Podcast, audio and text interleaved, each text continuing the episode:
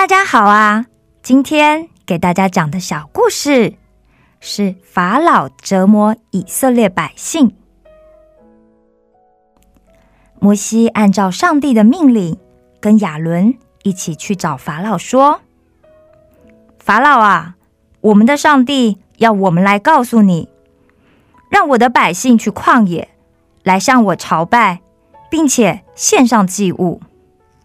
法老。”你要速速的让以色列百姓去三天路程的旷野，让他们向上帝献上礼拜。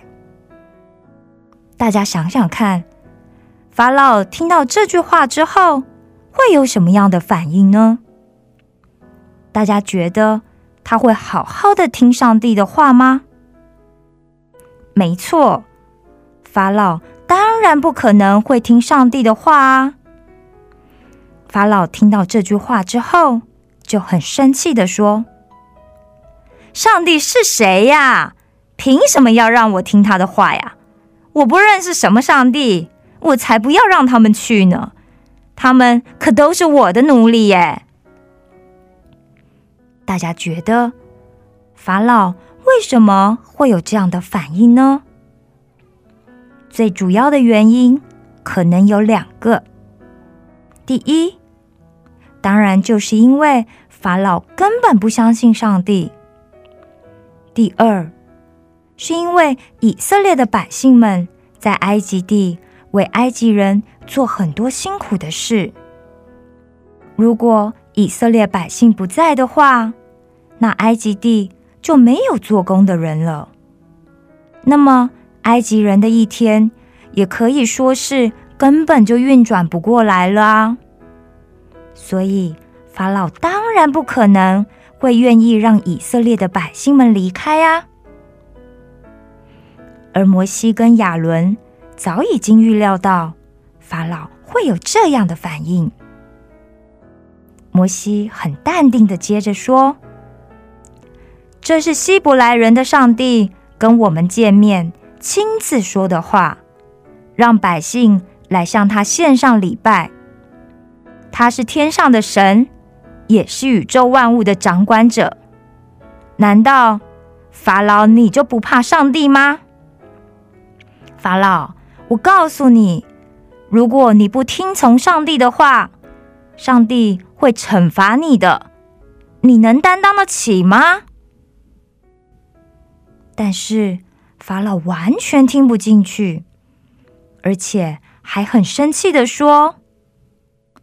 摩西，你是谁呀？你竟然敢这样跟我说话！上帝又是谁呀？他真的存在吗？摩西，你还以为你自己仍然是一个王子吗？你是不是想要带着他们出去建立一个新的国家，做他们的王啊？或者说，那些以色列人现在很闲，想偷懒，所以？才说出这么荒唐、没有分寸的话。好啊，我就不给他们草，让他们做砖，还要加重他们的工作。看看你们以后还有没有时间想要去敬拜你们的神？哼，这一切的后果可都是你们自己造成的，可怨不得我。法老一怒之下就把监工给叫了来，很坚定的跟他说。你们要知道，以色列百姓偷懒了，他们觉得很闲。从今天起，不要拔草给以色列百姓，让他们自己捡草。但是不要忘记，他们还是要照常做砖，每天的数量也不可以减少。于是，督工从那天开始就不把做砖的草给以色列百姓了，但却要以色列百姓照常做砖。就这样子加重了他们的工作。法老用这样的方式开始折磨以色列的百姓，百姓们的压力越来越大，生活也越来越辛苦了。所以百姓们对摩西跟亚伦的抱怨也越来越大了。他们哭诉着说：“摩西啊，亚伦啊，都怪你们啦！”你们害了我们的生命，愿上帝惩罚你们干的罪。摩西跟亚伦又按照上帝的吩咐去见了法老，但是却看到这样的情况，就很郁闷，也很痛苦，更不知所措。所以他们只能向上帝呼求、祷告。上帝啊，您为什么让我们来这里呢？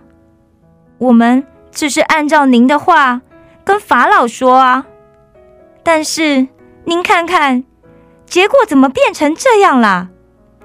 难道您就这样子不拯救这些受苦的百姓了吗？